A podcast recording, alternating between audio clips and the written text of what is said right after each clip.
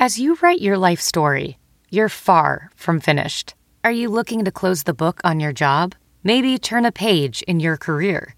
Be continued at the Georgetown University School of Continuing Studies. Our professional master's degrees and certificates are designed to meet you where you are and take you where you want to go. At Georgetown SCS, the learning never stops, and neither do you. Write your next chapter.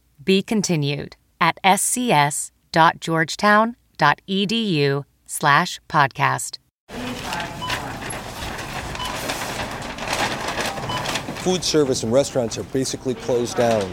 That means 100% of the food supply is now being funneled through grocery.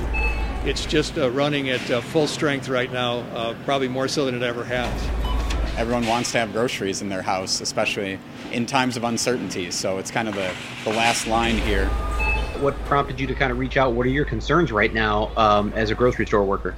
I reached out to you guys because I work for a Shop Online Woodman's, which is we come to the store every day, and due to this crisis, we're there constantly, and we're around several different people. I come in contact with a lot of people each day. I am concerned. I am concerned that people are are not listening to the governor's stay-at-home order. My main concern is not for me, but more so for my family. Grocery stores are essential. They remain one of the only places you can go in the midst of the COVID 19 crisis and still find parking lots filled with cars and buildings filled with people. And that has grocery store workers worried about their own health and the health of the people they go home to. So, what are Wisconsin grocery chains doing to protect the thousands of workers who are essential to maintaining our food supply? From the Fox 6 studio, this is Open Record. I'm Amanda St. Hilaire, and I'm here with my colleague, Brian Polcyn. Hi, Hello. Bryan. Yeah, hi again, Amanda. We continue to bring you new episodes of Open Record each day. We are recording remotely, practicing our social distancing, and we're bringing you these episodes Monday through Friday to make it easier to sort through the bombardment of coronavirus news that we're all getting. So, we're recording this episode on Thursday morning, March 26th. It is day two of Governor Evers' safer at home order. But of course, that doesn't mean you absolutely can't leave your house. You can go out and walk the dog. You can go pick up food, uh, you know, takeout food from a restaurant. But most importantly, people are going to the grocery store. Everyone needs food for themselves and their families, and that means getting groceries. Wisconsin's state health secretary said earlier this week, though, you should limit those grocery trips as much as possible. I would encourage people not to all go to the grocery store uh, at the same time today because there it, it will remain the grocery stores will remain open. People should go once a week to do their grocery shopping and, and we should maintain really strict social distancing uh, in those cases the six feet. Make sure you've got six feet between you and, and another person. Avoid physical contact um, but the, the truth of the matter is uh, people need uh, to have food So, we visited several grocery store chains on Tuesday and Wednesday and found in some cases dozens or even more than a hundred cars in some of these parking lots. Inside the stores, shoppers crowding aisles or squeezing past one another to get to items on the shelves. And we noticed the crowding was most pronounced, rather obviously, near the checkout aisles.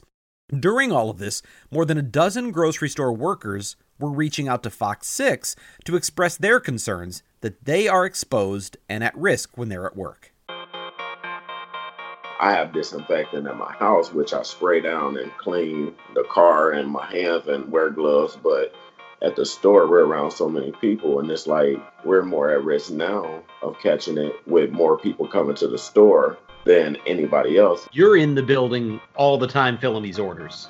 Correct. And that's where your concern is. You're just mixing with all these people all day long. Absolutely.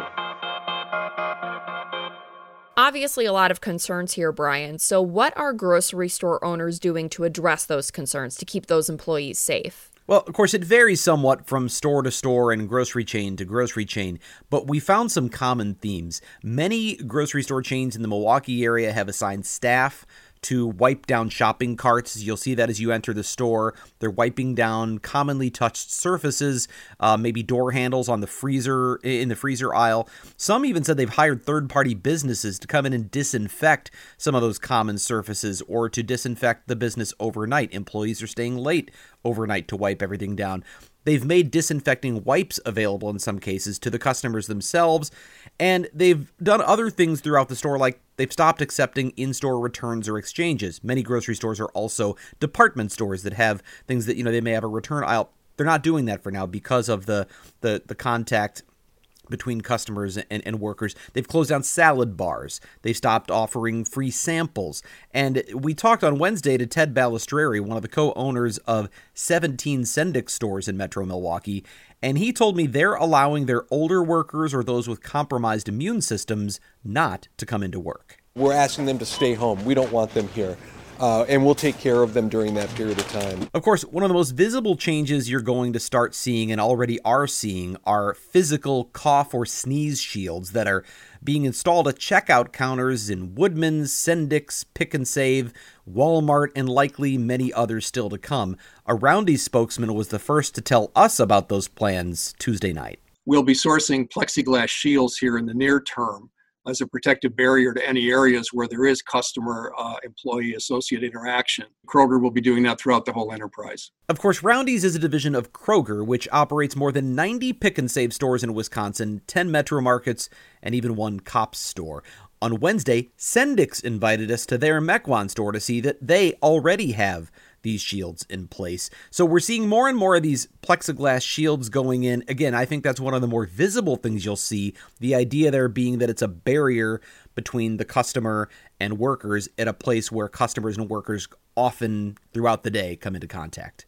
And the idea of that physical barrier sounds great, but first thing that comes to mind is how effective are they? Because I've seen some of those shields, and just the first thing that came to my mind was I don't know how well these are really going to prevent the spread of germs. Well, when I first heard about this and I started asking, I reached out to seven different grocery store chains that have stores here in the Milwaukee area, and and uh, I asked them, you know, are you planning to put something up like this? Because in the UK, they were the first to do this. Of course, they're ahead of us in terms of dealing with this epidemic or the pandemic, and so I was seeing images from stores in the UK where some of these shields were fairly substantial. They covered a broad area and maybe had a small, you know, square where the customer could reach through to hand a credit card, to hand cash, or to use a pin pad. But what I'm seeing going up so far here in the United States and particularly in the Milwaukee area seem to be more like small squares or rectangles of plexiglass that cover a small area. And when we visited Sendik's on Wednesday, um, while they have these shields, uh, you know, put in place, they they seem it looks like sort of a temporary odd or ad hoc setup. It wasn't designed this way. They were set up in a place that was before the pin pad. So as you're coming through the line, the plexiglass is there, but then the pin pad is after it. And so what I saw most customers doing was standing at the pin pad waiting to pay, where there's an still the open air exchange between them and the employee. It didn't necessarily seem like if a person standing there waiting to pay coughed or sneezed or simply was carrying the virus and was breathing it out that it was going to provide much protection. I'm not an epidemiologist, but just as a layman, it didn't look like it was necessarily going to make a huge amount of difference. Again, I'm not an expert, that's just my layman's observation.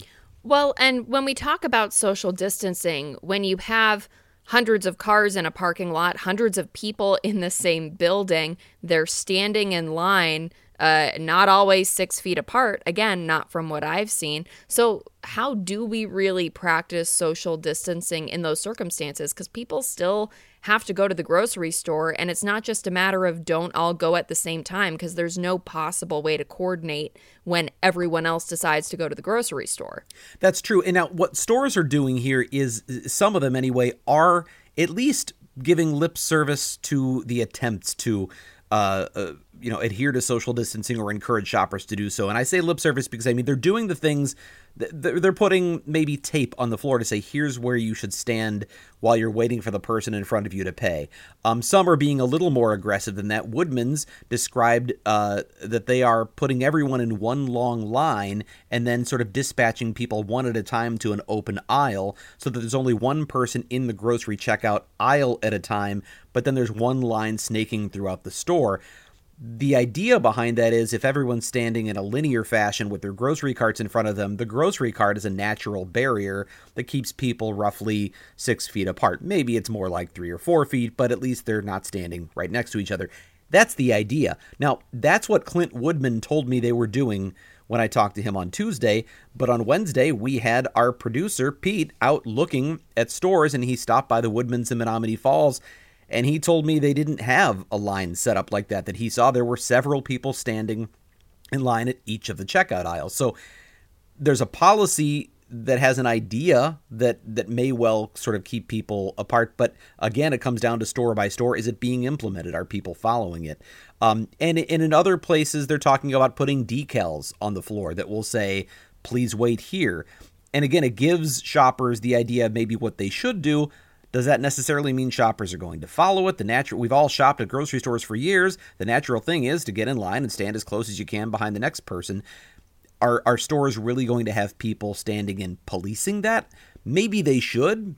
Frankly, they're overstretched right now just trying to keep up with the demand for food and and they have a lot of workers who are staying at home because they're concerned about illness. So is there really any enforcement of this, this idea or is it more a suggestion, hey folks, please try to adhere to these things?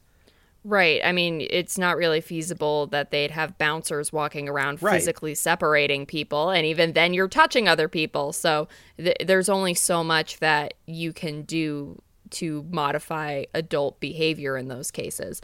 Uh, Brian, I was watching these emails come into our inbox over the last 48 hours, and there were a lot of them. And it seemed like one of the overwhelming concerns was protective equipment. Now, we know that our hospitals are having a hard time getting protective equipment.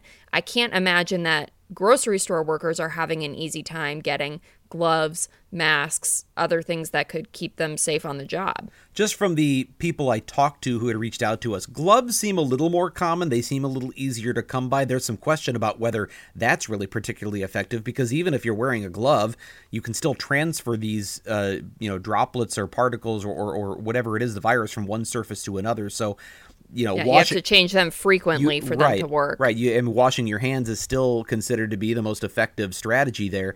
As for masks, there's some question about whether or not they're particularly effective unless you're the person who's sick. But certainly, I think for a lot of workers, they would feel better knowing they at least had some sort of protection. But yeah, getting masks for grocery store workers is right now just a non starter because healthcare workers are in a crisis situation trying to get these things, and they're dealing directly with infected patients. Next in line after that, first responders, police, and firefighters.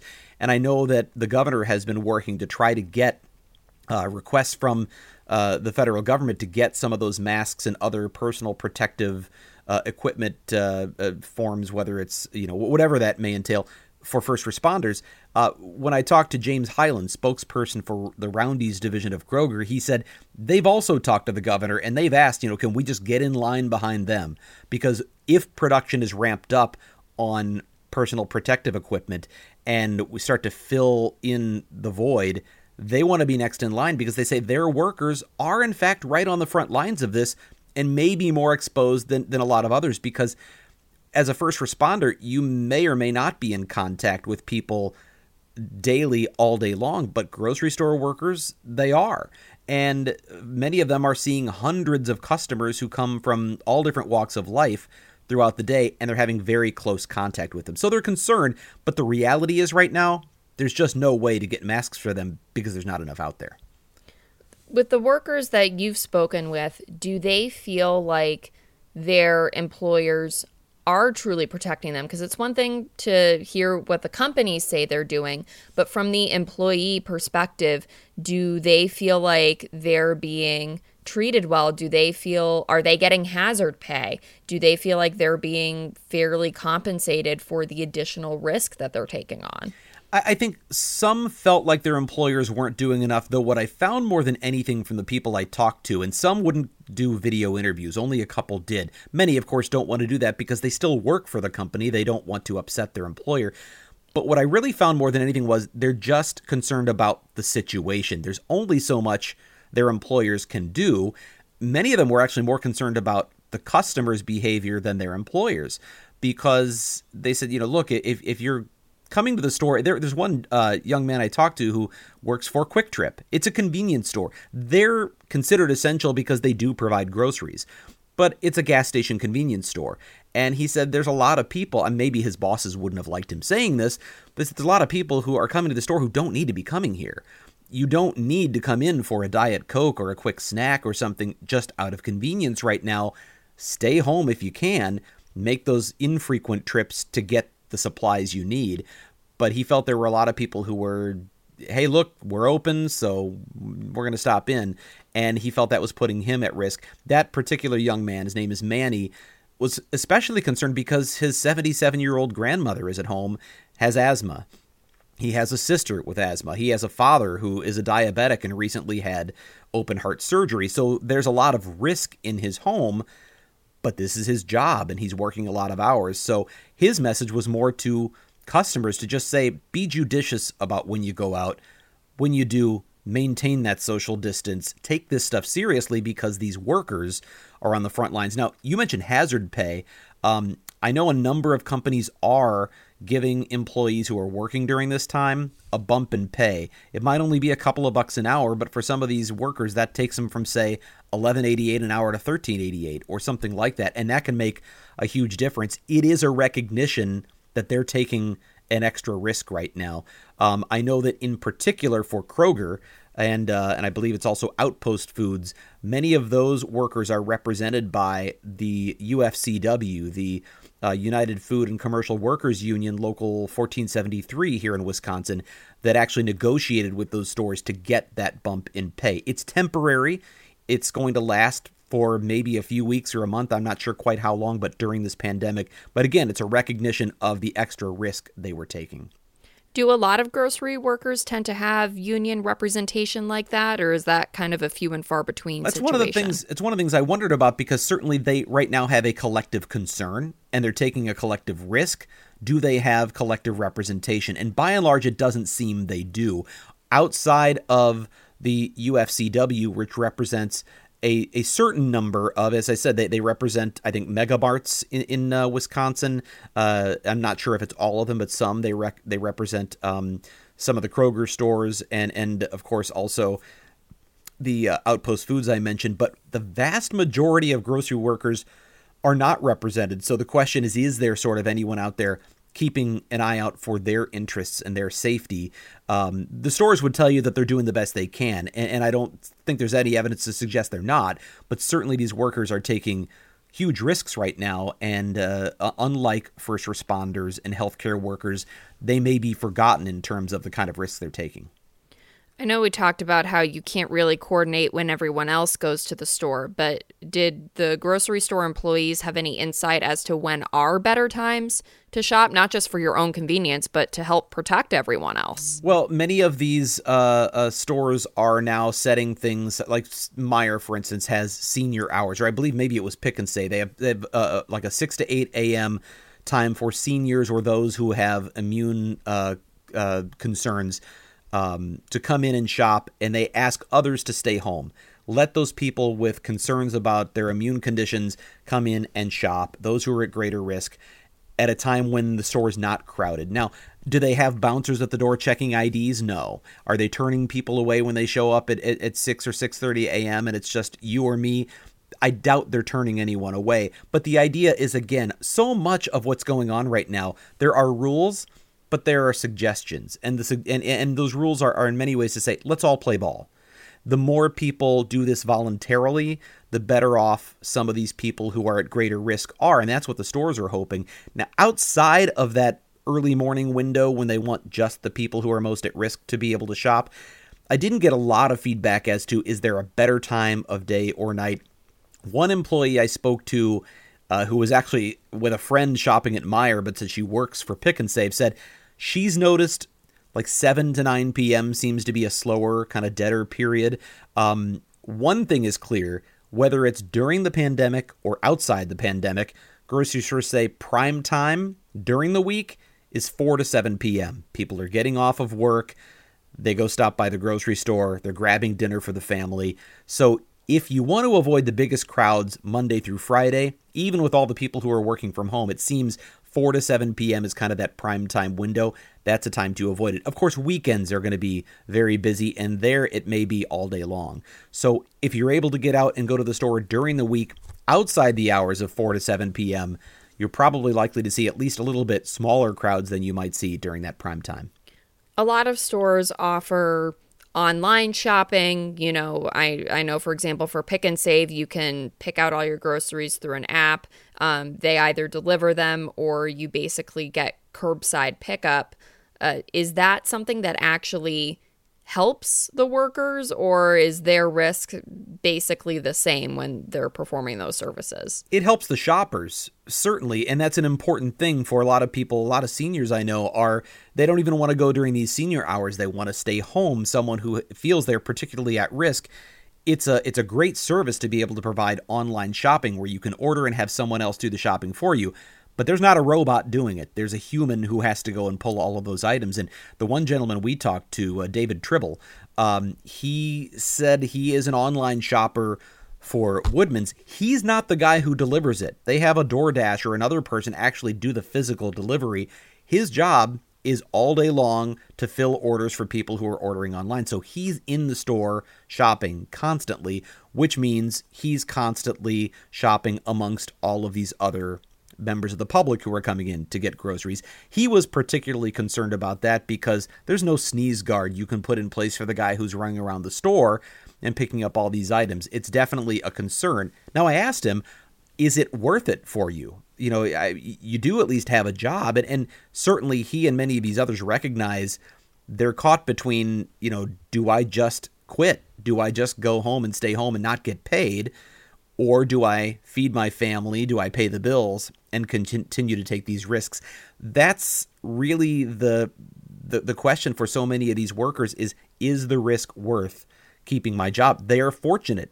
So many others have lost jobs during this pandemic. They're fortunate that they have not only the hours they had before, many have the opportunity to increase hours.